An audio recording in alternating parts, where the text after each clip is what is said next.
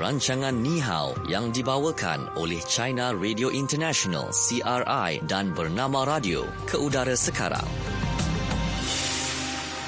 Baik, selamat petang pada anda yang bersama dengan kami di bernama Radio Stesen Berita Bisnes Anda. Untuk waktu ini kita dalam program Ni Hao yang dibawakan oleh China Radio International dan bernama Radio bersama dengan saya Syuhada Armawan dan Nazira Noran dan juga rakan kita yang berada di CRI Beijing China kita ada Andika. Hai Andika, selamat petang. Hai. Selamat petang. Apa khabar? Okey, baik. Semuanya baik-baik okay. saja di sini. Okey, okay. baik. Anika, uh, hmm. kalau musim sejuk kan di hmm. uh, Beijing sekarang ini, uh, macam hmm. Andika hobi memancing, uh, dihentikan seketika ke Andika?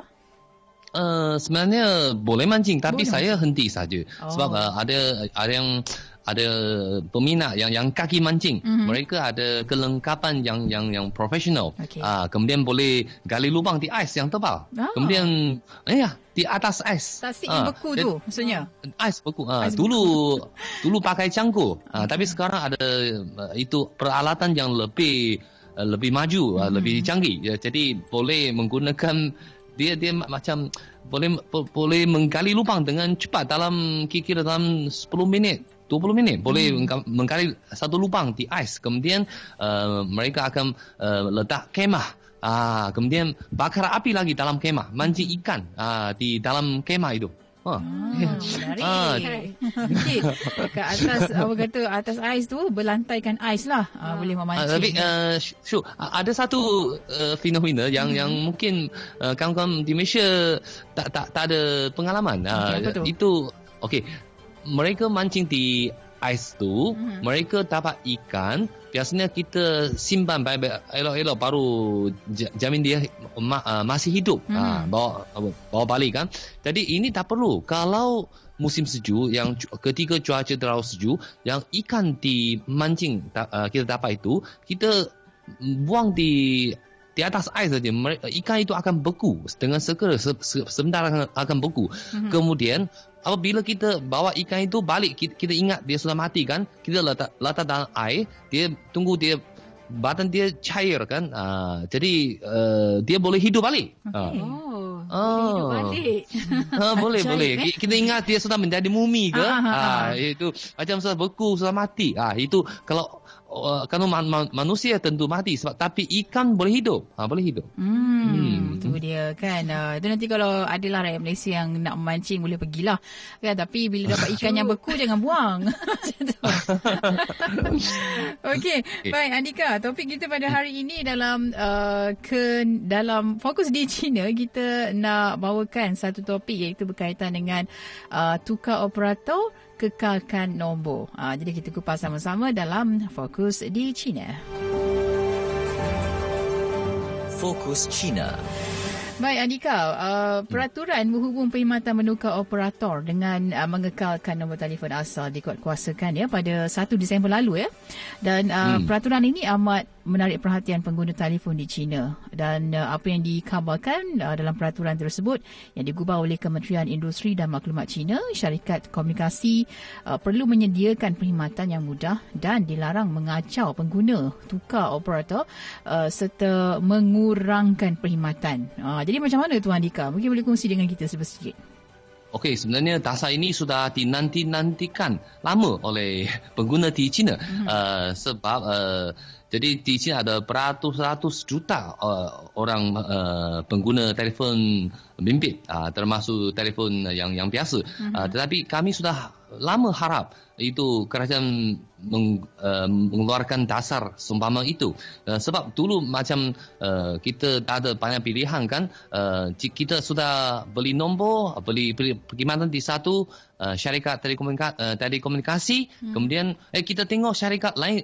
uh, dia punya perkhidmatan lebih uh, lebih baik dia punya harga lebih murah lagi package hmm lebih lebih bagus hmm. tapi kita sayang nombor asal uh, sebab hmm. kita punya uh, kawan-kawan uh, family okey lah tapi kawan-kawan mungkin rakan sekelas uh, malah sekarang kita guna uh, media sosial kita mm-hmm. semua memerlukan nombor telefon kita kan mm-hmm. uh, jadi sayang nombor tu jadi walaupun kita tak mungkin tak puas hati dengan perkhidmatan yang uh, sekarang disediakan oleh syarikat uh, telekomunikasi, uh, telekomunikasi sekarang mm-hmm. tapi kita eh sudahlah tak payah tukar nombor lah tapi yang ini bagus uh, saya memang puji kerajaan uh, walaupun sudah tunggu lama. Uh, uh, jadi uh, yang yang kali ini menukar operator uh, menggunakan nombor asal. Mm-hmm. Uh, jadi uh, di dikendalikan oleh berbagai pihak bermula pada 5 Oktober uh, Ogos yang lalu mm-hmm. uh, Ogos. Jadi pada 10 hari bulan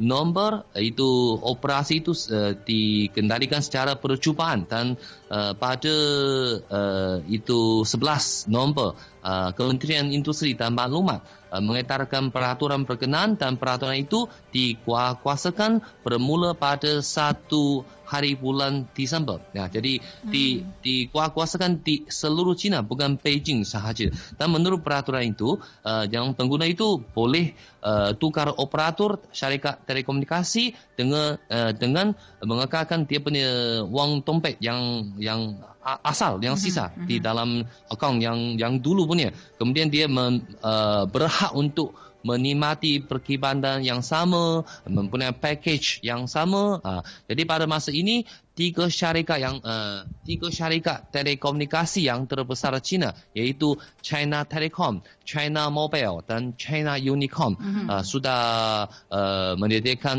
uh, itu perkhidmatan berkenaan. Uh, tetapi uh, ada sebahagian kecil nombor tak boleh uh, ikut uh, peraturan yang baru itu uh, kerana mungkin yang nombor yang profesional atau ditetapkan oleh kerajaan. Jadi saya pandangan saya uh, dasar ini sangat baik uh, itu bagi uh, pengguna, bagi syarikat telekomunikasi dan bagi negara uh, industri itu uh, boleh menyempurnakan sistem pasaran dan mewujudkan persaingan yang lebih adil dan memberikan uh, itu manfaat dan mengurangkan beban bagi uh, pengguna dan bagi negara boleh menjimat sumber nombor telefon uh, hmm. untuk negara. Setahu saya uh, itu di seluruh dunia sudah ada lebih 40 negara dan kawasan sudah uh, itu mengamalkan dasar itu um, itu menukar operator dengan mengekalkan nombor asal.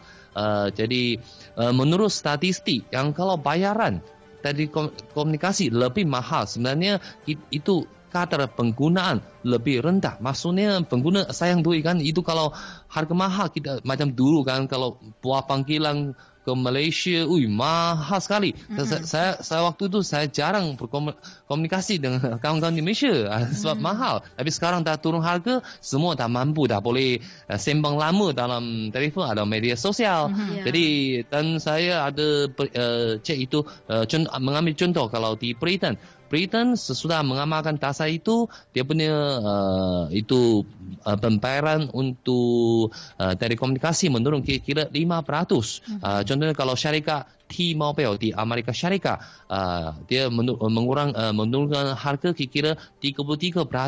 Uh, jadi setelah uh, Uh, itu dasar itu diamalkan oleh kerajaan. Saya menurut uncuran uh, berbagai pihak itu bayaran telekomunikasi di China akan menurun lagi.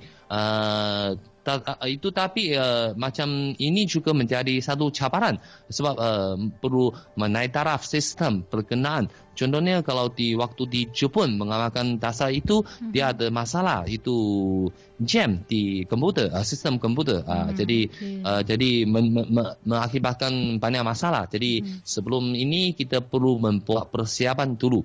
Dan bagi syarikat memang syarikat kalau syarikat telekomunikasi uh, jadi yang yang dulu punya. Uh, mereka memang enggan uh, sebenarnya tak, tak, tak, uh, contohnya bukan di China saja.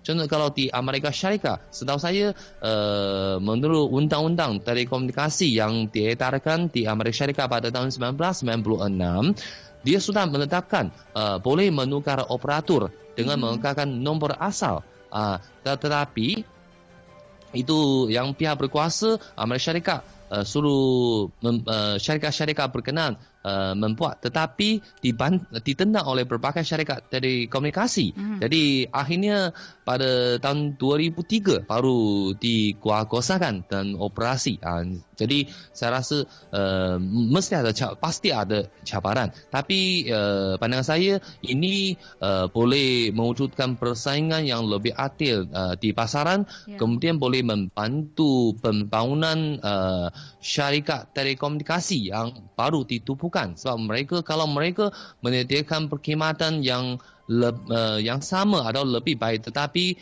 bayarnya lebih rendah pasti kami pengguna sebagai pengguna kita akan pilih tukar. mereka. Ah uh, tukar. Uh, tukar. Andika jadi bagaimana di, ha. di di Malaysia? Ah. Hmm. Andika sebenarnya hmm. telefon saya ni nombor telefon saya masih sama dari tahun 1999 jadi sekarang ni tahun 2019 hmm. uh, maknanya 20 tahun saya menggunakan nombor yang sama tapi saya pernah tukar syarikat Aha. telekomunikasi pada tahun 2013. Berapa baru sekali itulah. Ha, sekali tukar. Baru sekali tukar. Hmm. Oh, maksudnya Malaysia sudah lama boleh meng- dah, menukar operator ya. dengan oh tak, bagus. Kalau tak silap saya bermula tahun 2012 macam ha. tu dah boleh tukar oh. uh, syarikat uh, telco uh, tapi nombor yang sama. Nombor yang sama ha. dan sebab apa kita tukar sebab uh, perkhidmatan yang lebih murah kita bayar mm-hmm. dan uh, sebenarnya kita nak lagi murah. Mm-hmm. Betul tak? Jadi kita, kita dapatkan tawaran itu dan kita kekalkan menggunakan nombor yang sama tu. Yeah. Uh, saya tak pasti pula uh, di di negara lain macam mana mm-hmm. tapi Syu pernah tukar berapa kali? Saya pernah, saya baru sekali. saya sekali. Uh, dulu uh. saya menggunakan uh, apa perkhidmatan telco yang lain hmm? kemudian tahun 2000 berapa ya saya pun tak ingat 2015 2016 macam tu saya tukar ke hmm. uh, syarikat telco yang lain hanya sebab bayaran bulanan Bayar, betul Uh, sebab ha. ada package ada di package, Malaysia ya, uh, saya rasa persaingan uh, package uh, syarikat telekomunikasi ni uh, memang orang kata hmm. kadang-kadang uh, syarikat A ni murah hmm. lepas tu syarikat B murah lagi hmm. dia macam tu ah. tapi kadang-kadang eh, tapi kita jangan hanya tengok murah je sebab uh, uh, lain tu Malaysia coverage, coverage. Uh, dia punya lain uh, hmm. sebab China berbanding Malaysia wilayah sangat luas hmm. kalau kita pergi mana-mana nanti kalau ada lain ui masalah uh, kan? betul, betul. Uh, tapi uh, satu lagi uh, yang menjadi faktor juga kalau di Malaysia um, hmm. yang um, menyebabkan ya uh, pengguna menukar ke syarikat telco yang lain adalah kerana uh, mungkinlah tak berpuas hati dengan pelan yang ditawarkan. Hmm. Uh, hmm. Kemudian hmm. macam tadi Nazira kata sebabkan harga ataupun uh, bil yang mahal kan. Yeah. Uh, dan uh, tapi masih nak kekalkan uh, sayangkan nombor yang lama Betul. dan tukar hmm. syarikat uh, telco sahaja. Hmm. Ya tapi uh, sebabnya nombor yang mungkinlah ada yang nombor beli sama dengan nombor kereta penghujungnya uh-huh. tu kan ada yang uh-huh. tarikh lahir dia ada signifikannya tersendirilah sebab kenapa sayang nombor tu uh-huh. dan cuma kita kena tahu ya setiap orang yang um, ada uh, nombor telefon ni dan uh, nak menukar dan tapi kita kena tahu ia sebenarnya dikenali dengan MNP iaitu Mobile Number Portability uh, dan uh, bila kita tengok mungkinlah uh, perbezaan dari segi apa yang kita mahukan dan kita berpuas hati dengan perkhidmatan itu makanya kita boleh kekal lama mm-hmm. dengan uh, mm. syarikat telco tersebut. Ya. Yeah. Uh, mm. Dipanggil sebagai pengguna yang setia lah. Uh-huh. Saya, saya nak beri contoh. eh. Syarikat telekomunikasi dulu, uh-huh. uh, bila ta- sampai je bil telefon, cecah RM150, uh-huh. RM180. Tapi dengan uh, bil telefon baru, syarikat telekomunikasi yang baru, saya cuma bayar tak lebih RM80. Oh. oh. Jadi, okay, okay. jimat banyak lah. sangat tu. okay. Uh, lagi kita akan mungkin akan menyambut kedatangan era 5 5G kan. Hmm. Jadi uh, kalau boleh mengekalkan uh, itu nombor yang asal hmm. tapi kita memilih syarikat telekomunikasi yang mendedikkan perkhidmatan uh, 5G yang lebih yang lebih bagus kita hmm. pengguna sebenarnya mendapat manfaat kan hmm. uh.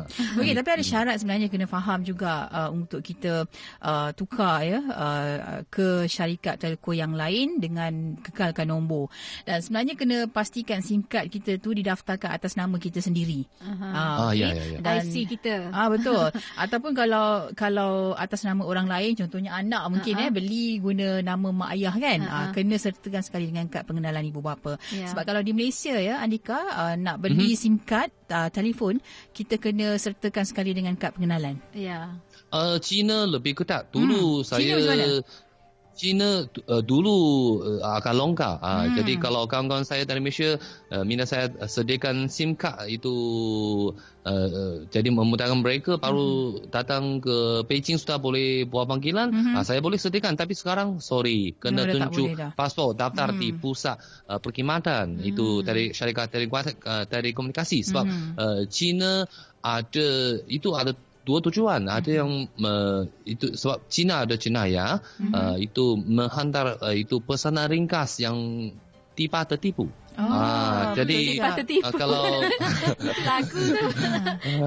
Tapi jadi satu uh-huh. satu lagi uh, kita kerajaan boleh mengawal ada yang uh, segelintir orang mengutarakan uh, maklumat yang yang palsu dalam media sosial. Uh-huh. Kalau jadi ikut kad pengenalan uh, lebih mudah uh, dicari hmm, yang betul. orang penjenayah kan? itu. Kan uh, senang nak carilah siapa pemunya kad hmm. tersebut.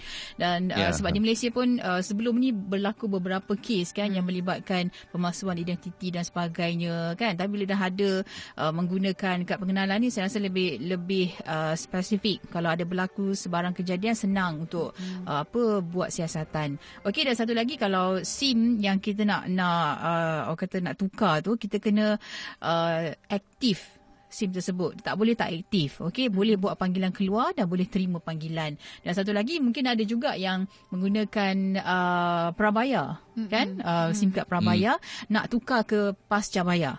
Uh, pun kena, mm. ada syarat juga. Mm-hmm. Bila SIM card uh, prabaya itu paling kurang kredit yang ada uh, dalam dalam SIM card tersebut adalah RM2. Ah tak boleh biarkan uh. kosong. Hmm. Ah jadi kalau kalau tak ada nilai kena tambah nilai dululah. Ah baru boleh tukar hmm. ke pasca bayar. Okey dan satu lagi pastikan SIM kad asal ni tak ada hutang lah. Hmm. kalau blacklist ah. memang kena bayar dulu. Kena macam selesaikan dulu baru ah. boleh tukar dengan syarikat yeah. yang lain kan. Hmm. Dan uh, satu lagi pastikan SIM kad asal kita tu berada yang ada dalam telefon kita uh, semasa proses MNP tu dilakukan oleh uh, dealer telco itu sendiri. Hmm. Uh, senang sebab takut tertipu kan kadang-kadang dia tukar tukar tukar mm-hmm. tak ada pula dapat lainnya tu. Ya, hmm. betul juga tu. Uh, kalau kalau penggunaan kita lebih banyak di kawasan bandar misalnya, mm-hmm. kita memang jarang-jarang masuk hutan betul. ke masuk kampung, saya rasa berbaloi tukar syarikat mm-hmm. telco tu sebab kita nak jimatkan kos ya mm-hmm. bayaran bulanan kita tu. Sebab sekarang ni mm. saya rasa bila orang uh, nak tukar ke uh, syarikat yang lain, mereka melihat kepada package data Kan sebab hmm. penggunaan ah. data tu saya lebih lebih banyak daripada penggunaan untuk telefon, untuk SMS dan sebagainya. Hmm. Tapi sure kita hmm. hanya tapi sekarang di China ada fenomena macam tu. Hmm. Ada syarikat te, uh, telekomunikasi, uh, telekomunikasi dia sediakan package uh, itu data itu yang cukup banyak. Hmm. Itu banyak gig dalam sebulan. Yeah. Tetapi dia dia dia dia bagi-bagi saja bagi semua pengguna yang package yang yang bagus tapi dia tidak menambah stesen. Mm-hmm. Ah, ini mengakibatkan uh, di beberapa kawasan khususnya di pusat kawasan bandar itu jam. Mm-hmm. Ah, jadi ah, kita eh kita tengok dia Uh, pusing-pusing je tapi tak tak boleh download dan muat turun. Hmm. Kadang-kadang kan bila mereka yang gemar uh, menukar apa syarikat telco ni kan uh, reward yang diberikan oleh syarikat telco lain, tawaran hmm. yang diberikan tu macam kadang-kadang boleh dapat telefon percuma hmm. kan, dapat apa data uh, yang diberikan secara ekstra. Uh, itu mungkinlah package-package menarik yang ditawarkan yang membuatkan ada rasa macam berbaloi untuk dapatkan perkhidmatan daripada syarikat tersebut. Ya. Uh, tu dia lah. Tapi benda yang paling saya takut sebenarnya hilang kontak, hilang simpanan ah, nombor hilang telefon simpanan. tu. oh, ya. kan? Okay. Ah. Itulah dia kan. Tapi sekarang ni saya rasa macam macam senang. Uh, boleh save kat Gmail. Boleh save kat Gmail. Mm-hmm. Lepas tu uh, kalau telefon hilang pun uh, apa kata uh, telefon hilang hilang lah. Dia susah mm-hmm. sikit nak dapat. Tapi kalau ada mm-hmm. save dekat iCloud ke mm-hmm. ke mana-mana senang sikit nak dapat balik lah. Okay. Macam-macam uh, cara dah sekarang ni nak hmm. nak selamatkan data kita tu. Betul. okay. okay. Uh. Baik. Itu dia uh, mengenai apa yang uh, menjadi fokus di China iaitu berkaitan dengan uh, penukaran uh, operator tetapi nombor menggunakan nombor yang sama. Okey, baik seterusnya kita nak uh, kongsikan dalam uh, segmen apa kata anda uh, yang kita dah paparkan soalannya di uh, Facebook bernama radio. Fokus apa kata anda? Okey, dalam fokus apa kata anda kita uh, ajukan soalan Adakah anda berpuas hati dengan perkhidmatan syarikat telekomunikasi yang anda gunakan sekarang? Uh, boleh komen di Facebook bernama Radio. Macam Andika berpuas hati tak dengan apa uh, perkhidmatan telekomunikasi yang Andika guna sekarang ni? uh, semakin ber, uh, berpuas hati mm-hmm. uh, sebab memang uh, dulu persaingan kurang sikit uh, tapi sekarang uh, kerajaan itu sudah men, men, itu menyediakan uh, mengubah dasar yang semakin baik dan perkhidmatan yang disediakan oleh syarikat telekomunikasi juga semakin memuaskan. Ya. Mm-hmm. Hmm. Okay. Hmm. Baik. Ini ada komen uh, rakan kita Johan Iskandar katanya saya pengguna average sahaja setakat ini tak ada masalah yang besar sangatlah dengan syarikat telco. Mm-hmm. Ah tu dia kan. Saya saya rasalah kan Syu mm-hmm. uh, syarikat telco sekarang ni pun berlumba-lumba mm-hmm. untuk untuk menarik pelanggan baru yeah. untuk menukar kepada syarikat telekomunikasi yang disediakan. Contohnya mm-hmm. uh, yang harga murah itu tadi. Aha. Orang akan memilih untuk lebih murah, lebih murah, lebih murah. Jadi ianya sangat baik sebenarnya. Mm-hmm. Malah di Malaysia mm-hmm. kan ada mm. package yang uh, serendah RM48 wow. sebulan. Ada ya? Ada. Ha, ha. nanti kena check balik tu. Dah RM80. Nazira mungkin nak tukar lagi lah tu. yang penting nombor kekal. Nombor ha. kekal. Uh, itulah. Uh, mungkinlah melihat kepada perbelanjaan sekarang ni kan orang kata mahal-mahal bayar pun untuk apa kan? Kan. Uh. Uh, jadi uh, itulah dia atas pilihan masing-masing lah. Uh, guna hmm. untuk apa kan. Okey dan uh, kata rakan kita iaitu Farah katanya uh, saya berpuas hati dengan apa yang saya gunakan sekarang uh, dan diharapkan pada masa akan datang perkhidmatan ini akan terus uh, lagi cemerlang lah. Uh, itu dia itu yang diharapkan. Okey Adinda kata sejak telco turun harga package since last year saya happy je. Hmm. Okey happy je lah kan dah murah kan. Nak mesti-mesti yang boleh lagi lagi. Okey, baik. Itu antara komen rakan kita di uh, Facebook bernama Radio dalam ruangan Apa Kata Anda. Kita akan kembali seketika nanti, Andika, untuk kita okay. kongsikan apa yang menjadi fokus di Malaysia. Terus dengarkan program Ni Hao yang dibawakan oleh China Radio International dan bernama Radio. Teruskan mengikuti rancangan Ni Hao yang dibawakan oleh China Radio International CRI dan bernama Radio.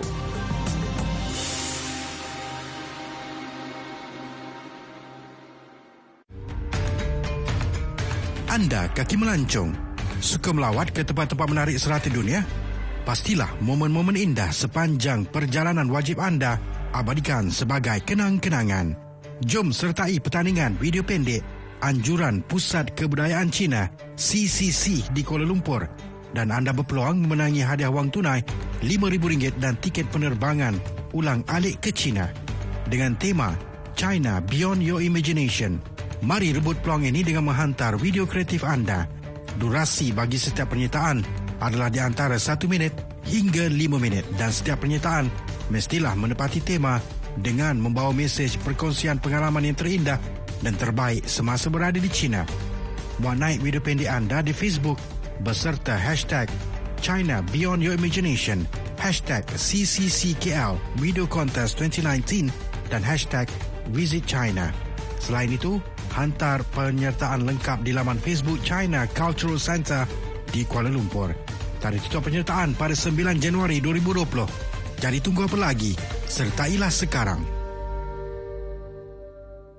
Pada tahun 2018, Bidang Pendidikan dan Latihan Teknikal dan Vokasional TVET mencatatkan kebolehpasaran graduan sehingga 95% berdasarkan keperluan industri masa hadapan, future workers, pekerja masa hadapan perlu pastikan diri mereka sentiasa dilengkapi dengan kemahiran terkini dan TVET akan menjadi pemacu utama atau game changer dalam usaha kerajaan melahirkan tenaga mahir tempatan yang mempunyai kemahiran tinggi. TVET kini bukan lagi pilihan kedua.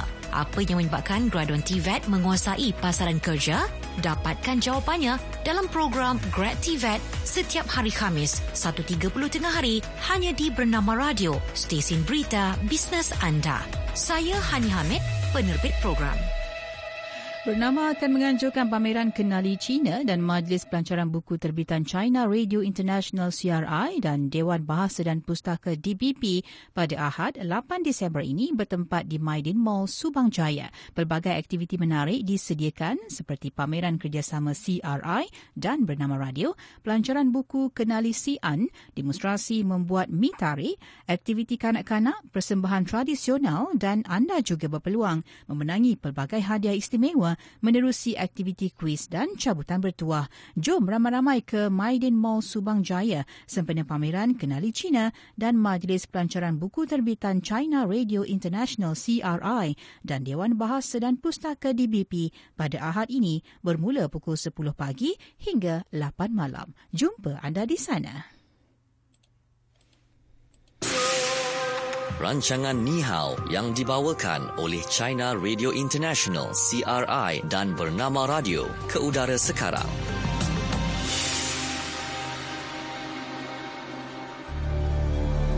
Fokus Malaysia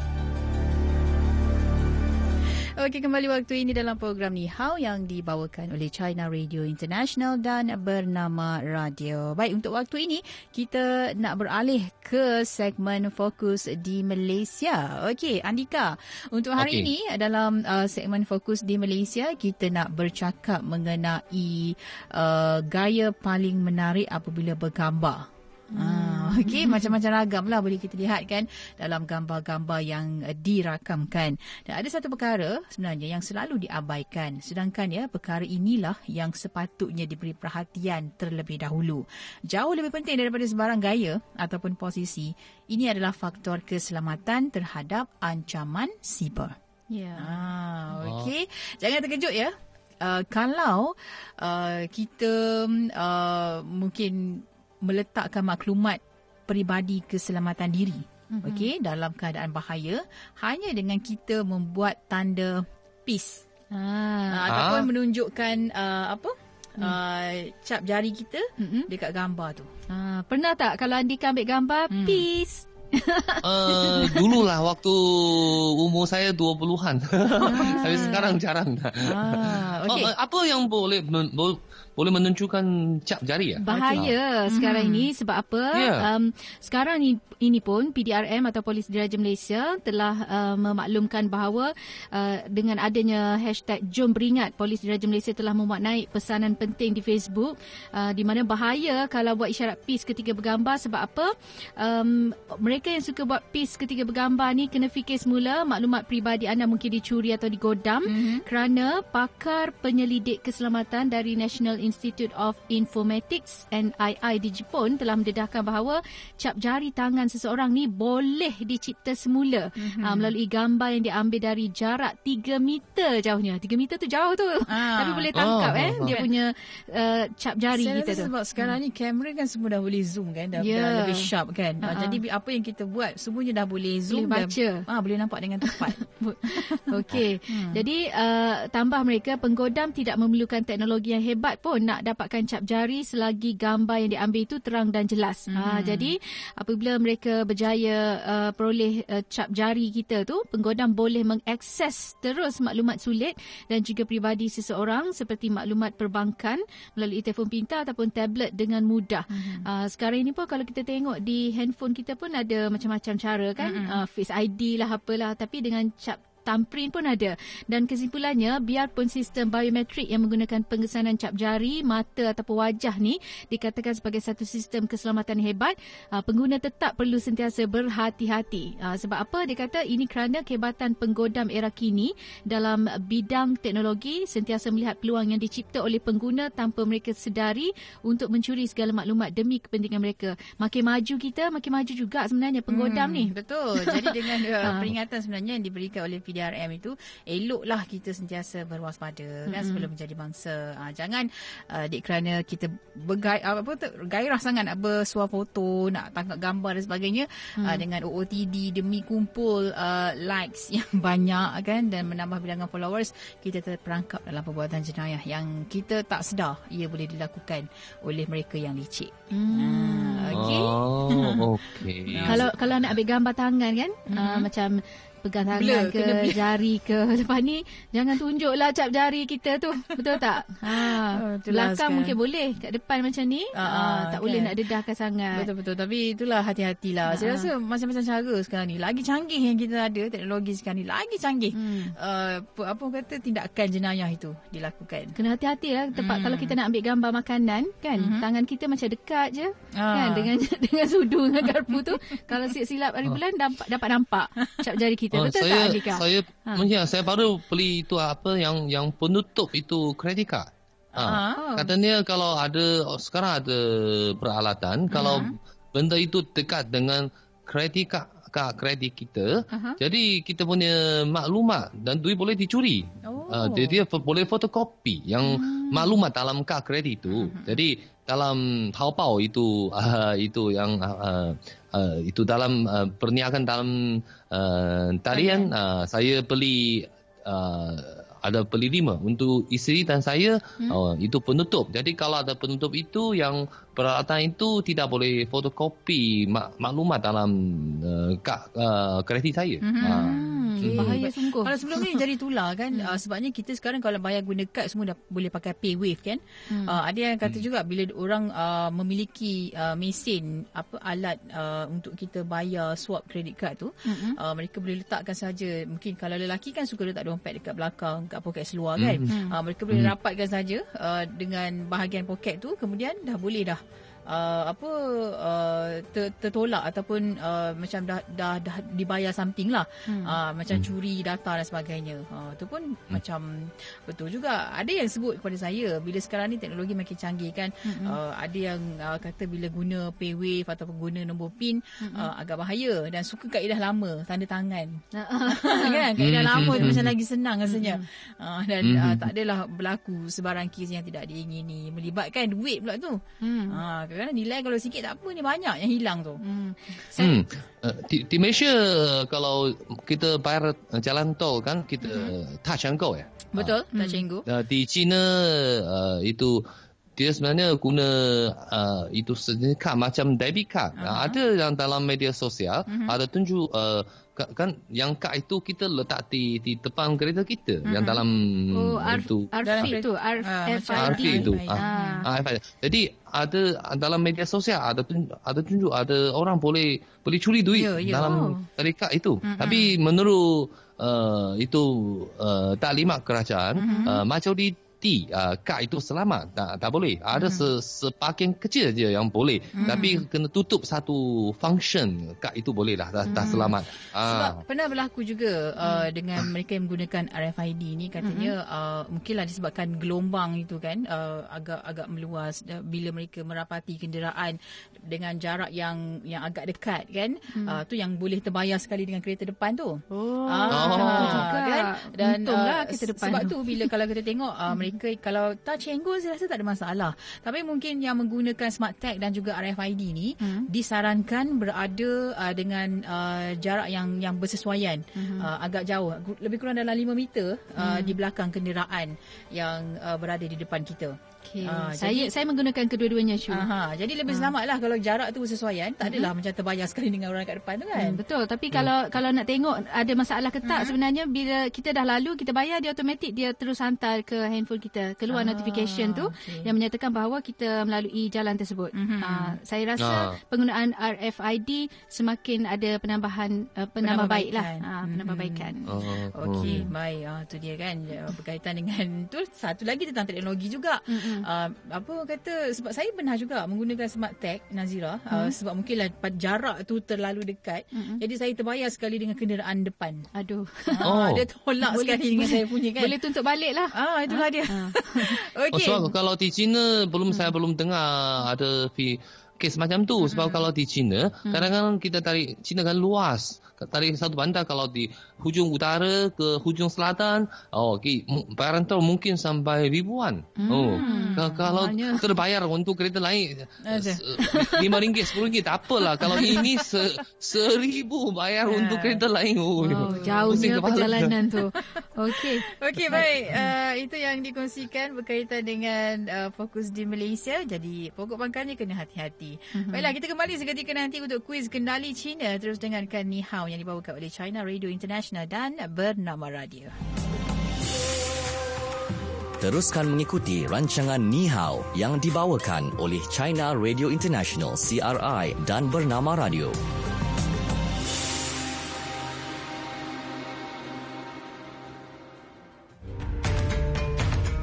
Anda kaki melancong, suka melawat ke tempat-tempat menarik serata dunia?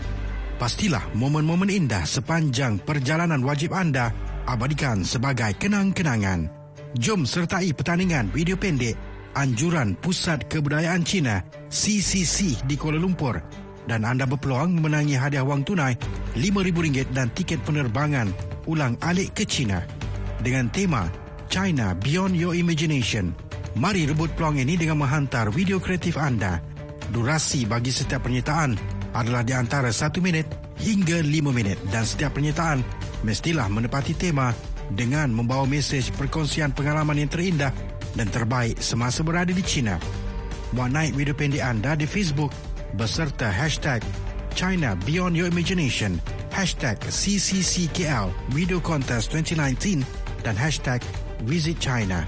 Selain itu, hantar penyertaan lengkap di laman Facebook China Cultural Center di Kuala Lumpur. Tarikh tutup penyertaan pada 9 Januari 2020. Jadi tunggu apa lagi?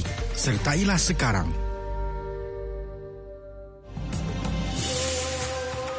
Teruskan mengikuti rancangan Ni Hao yang dibawakan oleh China Radio International CRI dan Bernama Radio. Okey, kembali waktu ini dalam program Ni Hao. Baiklah, masanya kita nak bawakan uh, kuis kenali Cina. Wang tunai RM50 menanti anda. Jadi tak nak bawa masa, kita bersama dengan Andika. Sediakan uh, soalannya Andika. Okey, uh, hal yang tadi kita cerita tentang uh, dasar baru di China uh, itu tukar operator kekan nombor uh, telefon yang asal. Jadi uh, saya ada sebut tiga uh, nama tiga syarikat uh, telekomunikasi yang paling besar di China. Uh, saya jadi soalan hari ini apa nama tiga syarikat telekomunikasi yang paling besar di China? Silakan sebut nama uh, tiga syarikat itu. Hmm. Okey. Okey, baik. Soalannya saya ulang sekali lagi. Apa nama tiga syarikat telekomunikasi yang paling besar di China? Ha, ya. Tadi pada awalnya dalam uh, segmen uh, Fokus China, Andika dah sebutkan tiga syarikat hmm. tersebut. Hmm. Okay.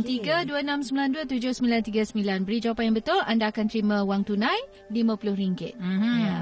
Okey, baik. uh, jadi untuk anda yang uh, mungkin hari ini baru orang kata terdengar untuk kuis kenali Cina ni, mm-hmm. sebenarnya setiap hari kita bawakan uh, Isnin sampai Jumaat kan, uh, kuis kenali Cina dan setiap hari juga wang tunai RM50 kami tawarkan kepada anda. Kalau jawab betul, dapatlah RM50. Tapi kalau hari ini contohlah tak ada pemenang, mm-hmm. kita akan bawa wang RM50 ke esoknya. Bermakna esok akan digandakan wangnya menjadi RM100. Begitulah hari seterusnya. Kalau tak ada uh, pemenang, digandakan lagi wangnya. Okey, 0326927939. Soalannya, apakah nama tiga syarikat telekomunikasi yang paling besar di China? Hmm. Okey, kalau dekat Malaysia banyak dah kan Azira uh, syarikat mm-hmm. telekomunikasi ni yang menjadi pilihan rakyat Malaysia. Ya. Uh. Macam-macam, macam-macam. Uh, tawaran dan juga package yang diberikan mm-hmm. dan ada keistimewaan masing-masing lah. Yep. Okey, kita nak jumpa pemanggil untuk waktu ini bersama-sama dengan Encik Eng di okay. talian. Encik Eng, selamat petang. Ya, selamat petang. Okey, Encik Eng dari mana? Saya dari Petaling Jaya. Dari Petaling Jaya. Encik Eng, uh, boleh bagi kepada kita jawapannya tiga syarikat telekomunikasi yang paling besar di China. Oh, syarikat ialah China Telecom, uh-huh. China Mobile, uh-huh. China Unicom. China Unicom. China Telecom, China Mobile juga China Unicom. Ya, Okey, baik. Andika, bagaimana jawapannya? Okey, betul dan sangat tepat. Okey, okay, syabas. Syabas. Tahniah. Tahniah. Okey, boleh tinggalkan maklumat dengan uh, penerbit kita Hazel Rahil. Okey, hmm. RM50 menjadi milik Encik Eng. Waktu ini dalam kuis Kenali Cina. Okey, baik. Esok akan ada lagi kuis Kenali Cina. Jangan bimbang bagi yang terlepas hmm. peluang pada hari ini. Dan uh, sekarang ini masanya untuk kita belajar bahasa Mandarin. Okey, silakan Nandika. Okey, yang pertama telefon bimbit. Okey, 手机。手机。手机。 Bagus, bagus. Okey. Uh, dan seterusnya menerima panggilan telefon. 接电话。接电话。接电话。Bagus. Oh, bagus. Okey. Akhirnya, okey. Jangan menggunakan telefon ketika memandu kereta. Mm-hmm. Uh, uh, itu 开车时请不要打电话。啊，开车时请不要打电话。 OK？开车是青浦要打电话。Bagus, bagus, bagus. Ah, Okey. okay. Okay, baik. Kita cuba hmm. yang pertama uh, untuk perkataan telefon bimbit dalam bahasa Mandarin. Xiao Ji. Okay, bagus. Okay, menerima panggilan telefon dalam bahasa Mandarin. Jie Tian Hua. Okay, bagus. Okay, jangan menggunakan telefon ketika memandu kereta. Kai Che Shi Qing Pu Yao Da Tian Hua. Bagus, bagus. Ah. Ah. Ini ayat ya, itu le, itu sebenarnya lebih tepat berbanding yang yang tadi istilah oh. itu perkara itu. Baik, terima kasih. Silakan. Okey, hmm. Nazira. Telefon bimbit. Nazira, silakan. Uh, Xiao Ji. Uh, uh, Okey, tapi lebih tepat. Xiao Ji. Oh, Xiao Ji. Telefon bimbit. Okey, bagus. Okey. Okay. Uh, menerima panggilan telefon. Qie Tian Hua. Okey bagus. Dan uh, jangan menggunakan telefon ketika memandu kereta. Kai che shi qing pu yao te tian hua. Uh, 打电话，打打电话。Okey bagus, bagus, bagus, bagus, bagus. Okey, okey, bagus eh. Oh, ah, bagus sangatlah tu. Okey, baik. Uh, tu dia untuk uh, kata pembelajaran kita pada hari ini dalam bahasa Mandarin. Apa pun ya. terima kasih Andika untuk hari ini. Sama-sama. Kita akan kembali mm-hmm. lagi esok untuk program Ni Hao dengan perkongsian yang lain pula. Dan terima kasih kepada anda yang mendengarkan kami sehingga ke waktu ini. Mewakili penerbit Ni Hao, Hezi Rahil, saya Syuhada Armawan dan saya saya Nazira Noran. Mm-hmm. Okey, Andika kita jumpa lagi. Okay. Bye. Bye. Jumpa lagi. Bye bye. Terus dengarkan bernama radio stesen berita bisnes anda.